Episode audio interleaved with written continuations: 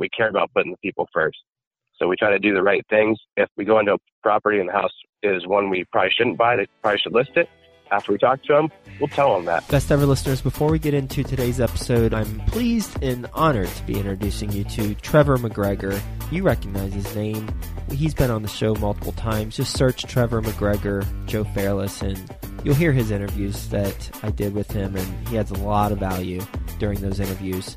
Well, he's added a lot of value in my life.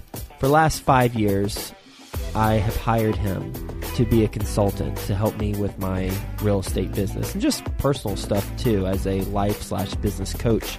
And he's taken my game to a different level. Before I hired him, I had four single family homes. And oh, by the way, I was also single. Fast forward to today, my company controls over $300 million worth of real estate. And I am happily, happily married. Clearly, results are going to vary, but he has helped me in five years do things that I didn't even have on my radar. So I suggest that you speak to Trevor McGregor if you're looking to take your real estate investing business to the next level. If you've had success and are looking to build on that success, then he's your guy. Go to trevormcgregor.com or coachwithtrevor.com and you'll be able to apply for a conversation with him. Coachwithtrevor.com. We used to do a free consultation. We got too many free consultations, and he actually is pretty full with his consulting program. And he's very conscientious about the value that he adds. He wants to add tremendous value. So he's being very selective with the people who he does work with. So go to coachwithtrevor.com and apply to have a conversation with him. And then you two can decide if it makes sense to work together or not and hire him as a consultant. It has impacted my life in a tremendously positive way. Him and his wife have gone to my wedding. Trevor's been to my conference a couple years, and I know him well, and I suggest that you get to know him as well. CoachWithTrevor.com. Best ever listeners, how you doing? Welcome to the best real estate investing advice ever show. I'm Joe Fairless. This is the world's longest running daily real estate investing podcast. We only talk about the best advice ever. We don't get into any of that fluffy stuff with us today. Elliot Smith, how you doing, Elliot? Good, thanks. My pleasure. Nice to have you on the show. A little bit about Elliot. He and his wife own a real estate investment company called C&E Real Estate. In 2007, they flipped 28 homes with a gross profit of $497,000 while working under 20 hours a week, based in Vancouver, Washington. So, with that being said, Elliot, you want to give the best ever listeners a little bit more about your background and your current focus?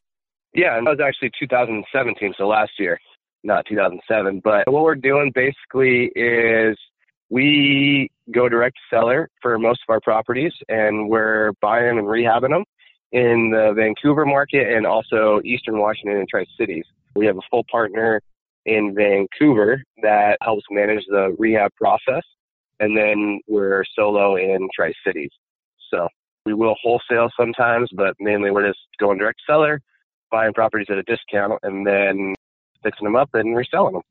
What are some of the most effective ways that you're getting the homes at a discount? We basically do a lot of direct mail sometimes we'll do some cold calling as well, but for the most part, uh, I think what sets us apart is just our abilities when we're actually dealing with sellers. I think we have a lot higher close rate than most people do just because we can feel out what their needs and wants are and help solve their problems a little bit better than most of our competitors can. Can you tell us a specific example? Maybe tell us a story about you doing that, maybe the problem, and then how you approached it? Yeah, one for instance, we sent a letter. The brothers had passed away, and so we were buying the house from the other brother who was handling the estate. And when we went there to the appointment, there was not just us, but there was a realtor there as well. Now the property needed work, and so after dealing with them, the other realtor that showed up, she knew us and our credibility, so she's like, "Hey, you probably should work with these guys, even though you could probably list it and get a little bit more money." But at that point, we were able to solve the problem with no inspections as is and kind of buy it on his timeline and be patient for him. The guy did nickel us up a little bit, but we still got a really good deal. But we were able to be there at the right time and not pressure him, not have to have the deal. And I think that's the important thing is if we get the deal, great. If we don't get the deal, then that's okay too. So we're never pressuring anybody to sell us their property. We just basically, when we say it's on their timeline, it's totally on their timeline, and we're not pushing them, pushing them, pushing them to sign. We're making them feel comfortable that, hey, we are the right choice, we are professional, and this is how we can provide value to you. How do you balance the desire to close deals with not having a pressured timeline? I think that balance comes from the way my wife and I live our life.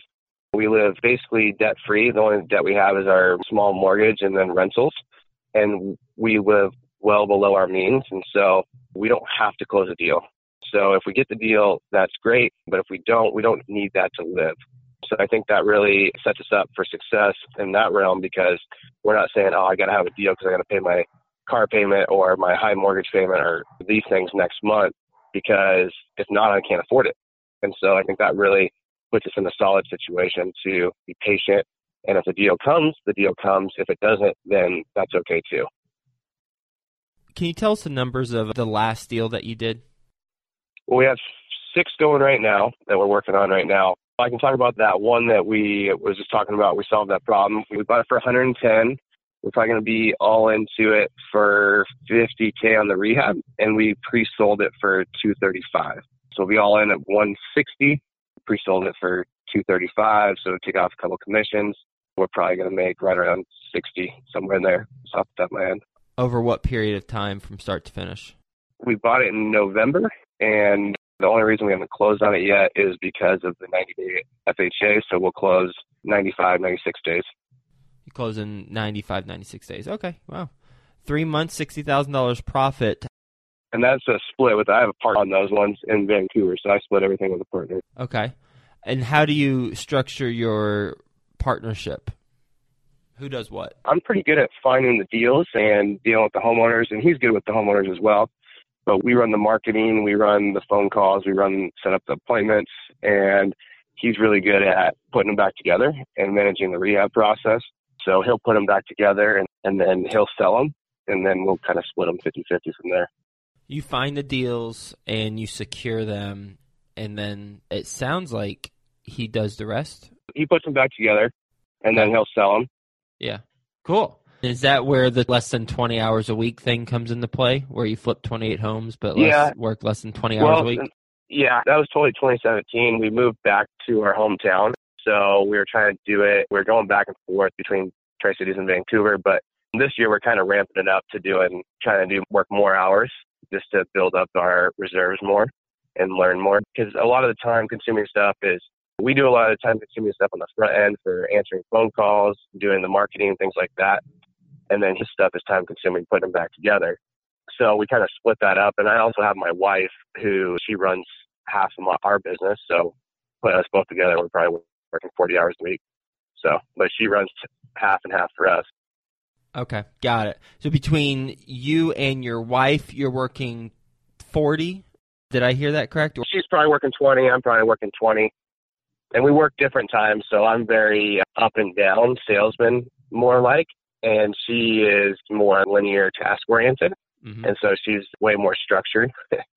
and then I'm more like, I'll burn out, work all day, and then I won't work for a couple of days, or I'll just like do minimal stuff, mm-hmm. and then I'll go golfing. And she'll be like, No, I'll just work four or five hours a day, get my stuff done. Here's what I got to do. How come you three decide to f- fix and flip versus wholesale primarily? I know you do wholesaling, but why not wholesale exclusively? because I feel like we have the opportunity and we have the financing and the, the money that we can make extra money. Again, it goes back to we don't need to make a check right now. So if we can hold it and flip it, then we can make five, ten thousand dollars, twenty thousand dollars more, thirty thousand dollars more. than it makes more sense to load up the pipeline that way for us. What are some things that have evolved over your business as you've gotten the system down better and better? I think just dealing with the sellers has gotten better. The follow up has gotten a lot better. We finally hired an assistant last year, and so she's been a big part of our business. And then just really bringing the partner on, especially with moving back home and being three and a half hours away from Vancouver. My partner's invaluable. And so just the team, I think, that we've built over the last three years has really been the most important part. We're way better as a team than we would be just my wife and I. And I think everybody adds so much value in their own core area that they focus in. And as long as we stay in those areas, then we're very successful. And so just trying to learn that. And then also learning how to work with your wife, which is not the easiest thing in the world. That took a lot of time and learning the system and how to work together, I think has really paid dividends as well. What's some advice you have for someone who is looking to start working with their husband or wife? I think that you really have to set your expectations. Who does what? And the biggest problem is I'm very visionary and she's more like implementer. So if you look at it the wrong way and that you're not equal and say, hey, you need to do this, you need to do this, you need to do this, and you forget everything they're doing, then your wife tends to, or your other partner tends to think, well, screw you. You're not seeing what I'm doing on a daily basis. Like I'm doing all the little things that have to get done, and you're just trying to focus on just big things. Mm-hmm. And so, really trying to line out, okay, what are our roles, and who makes decisions in each area. So that's really important. So that way, somebody's a boss of something, but we're both the boss together, the whole business. So on certain decisions, we make decisions together. And then there's certain areas like marketing, the systems, managing our assistant, things like that. Christy's in charge of. And then I'm in charge of anything that has to do with the sellers, with the buying the properties, which properties we're buying, what's our plan, who we're going to partner with, how are we going to do it. And then our partner in Vancouver, we don't ever question him of what he does when he puts the houses back together. He is 100% in charge of that because he's way better at it than we are. Christy's good at it, but we tend to do too much, and he's very good at like, here's what it needs, and here's how we maximize our return. So mainly just staying in your lane of what you're doing instead of trying to boss each other around. And then also the biggest thing that we have to get over is if we give feedback to each other, it's not that we're attacking each other, but sometimes it can come off like that, like, oh, I'm attacking you or you're attacking me because I'm not doing enough or you're saying I'm not doing enough or and I'm saying you're not doing enough. And so definitely hard, especially with our personalities where I'm kind of more that bipolar, super high and super low personality. And she's a very linear personality. It was very difficult. Very helpful. Thank you for sharing that. That's for sure. When you were talking about how your business has evolved, you said the follow up with the sellers has gotten better. Can you elaborate a little bit more about that? Yeah. When we first started, I was working 70 hours a week. And so I was only on time for the low hanging fruit. So if the seller, I knew there was some motivation factors, then I would push them and that would be the leads that I would chase. But the leads that came through that were like warm leads that, hey, I might sell in a couple months or I might sell in six months, I would forget about them because most of the time I'd answer the phone while I was driving and I didn't have a good system to follow up with them and then they get lost and then all of a sudden you just waste money on the leads. I answer all my calls through CallRail and then we send all our calls go through there. She'll go back and listen to our calls and take notes for me, enter everything in Podio and then actually goes physically on my calendar and sets appointments for me to follow up with people and what do I need to talk to them about. So she's basically forcing my hand to follow up with people because I do forget so she goes through, and I also would not always put the correct information in the CRM. So she'll go put the correct information in the CRM, let us know if it's a lead or take me off the list, and then what we talked about, and then hey, you said you would follow up in two weeks. So then I'll follow up in two weeks and try to go over that. What a smooth system! I haven't heard of one as efficient as that.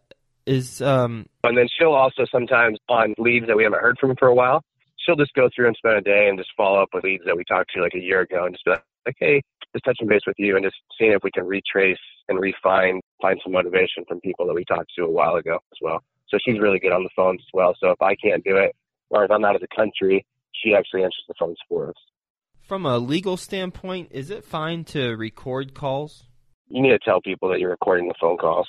Okay. Whenever they call you, like, hey, I'm recording this, just FYI for what do you say exactly? Just hey, this is being recorded. It has an automated thing on it that says, hey, this is being recorded. Did they ever ask you why? No, it's the same as like when you call into big corporations. It's like, hey, it's being recorded for quality assurance. So I've never okay. asked why. Most people understand. Got it. Cool. Good stuff. Based on your experience, what is your best real estate investing advice ever? I think really getting good at talking to sellers or talking to people. Like, do you have a heart for people or are you just chasing the dollar? And I think that's really the key that sets us apart is our whole team, we care about people first And then after that, then if we make a profit, that's what runs our business, but we care about putting the people first. So we try to do the right things. If we go into a property and the house is one we probably shouldn't buy, they probably should list it. After we talk to them, we'll tell them that. So we never try to force people to sell to us. And so we actually care about people. And I think that's an important thing to have.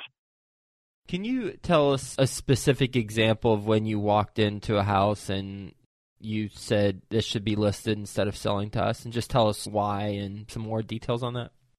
Yeah, we do it pretty often. So we do the appointment and we walk the house and basically we just have a conversation with the seller. What are your wants? What are your needs? What are your timelines? What are you thinking? What do you need to walk away with? Things like that. And if the house is in good shape and even if they're borderline, like we could probably buy the property or they could sell it on the market, if they can make more money and their timelines work and they don't need to sell it right away and the property doesn't have that much work so it could finance, then we usually are very upfront with them. And we've actually bought houses where we're like, hey, you can price get more money selling this on the open market. And they say, well, we still want to sell it to you. What's your price? But most of the time, what you run into is people think they can't sell it on the market and they don't have any money to do any repairs. And we're like, no, you could actually go this route and it would finance or you could have some of these repairs fixed at closing. So we do it pretty often, actually. So one example, my partner also is a realtor, so he can list the properties as well. So sometimes we'll say that as well, but 75% of the time they list with somebody else. We're going to a lightning round. You ready for the best ever lightning round? Yeah. All right, cool. First, a quick word from our best ever partners. If you want to hire the guy who I hire to help me with my real estate investing business, then go to coachwithtrevor.com. That's coachwithtrevor.com. The Real Estate Innovators podcast explores innovation in commercial real estate technology, design, and development. They celebrate the companies and innovators who are changing the business of commercial real estate and are inspiring the future of how we work, live, and play. Find out more at the realestateinnovators.com. Best ever book you've read? I would say Pitch Anything by Oren Klaff. Great book. I highly recommend that as well. Best ever deal you've done that's not your first and wasn't your last? We bought one November of 2016. We bought it for 100,000. We put 40 into it. We sold it for 285 and we made 121,000. How'd you find that one? Direct mail. What's on your direct mail piece? It's pretty generic. All our direct mail comes from open letter marketing, and that's so that's you know if if somebody wants to use kind of what we're using, that's where they can get it. Do you have a process for doing certain number of direct mail pieces to an address? Yeah, we just don't stop mailing until they call us. Oh, really? Yeah, so we mail them every month until they call us. Huh. So that deal actually that I just talked about, we had mailed it for 18 months straight before they actually called us. every month for 18 months straight? Every month. And what type of addresses do you put on your list? We have a pretty big list. We're mailing seven to 9,000 letters a month. So most of our leads are driving for dollar leads, where we're just building our own list. We're driving around building our own list of properties that we're interested in buying. All seven to 9,000, are those all that you've manually put in there? Yeah, I would say 85% of them were all that we manually went and got ourselves. That we wow. went and drove neighborhoods and wrote down addresses. That is a high quality list. Yeah, it is high quality. And that's the thing. Most people, they want to just order a list that everybody else has ordered and send the same thing that everybody else is sending, and they expect to get different results. So then they'll mail for two or three months and then they stop. So we understand that it's a long game. So we want to send quality letters, which we do, and then we want to send it to leads that we know we want to buy. So sometimes people are mailing the same place, but sometimes we lose them, and sometimes majority of the time we're the, the only ones there. So earlier you said you have generic direct mail, but then you just said you have quality letters that you send out. So can you elaborate on the quality letters that you send?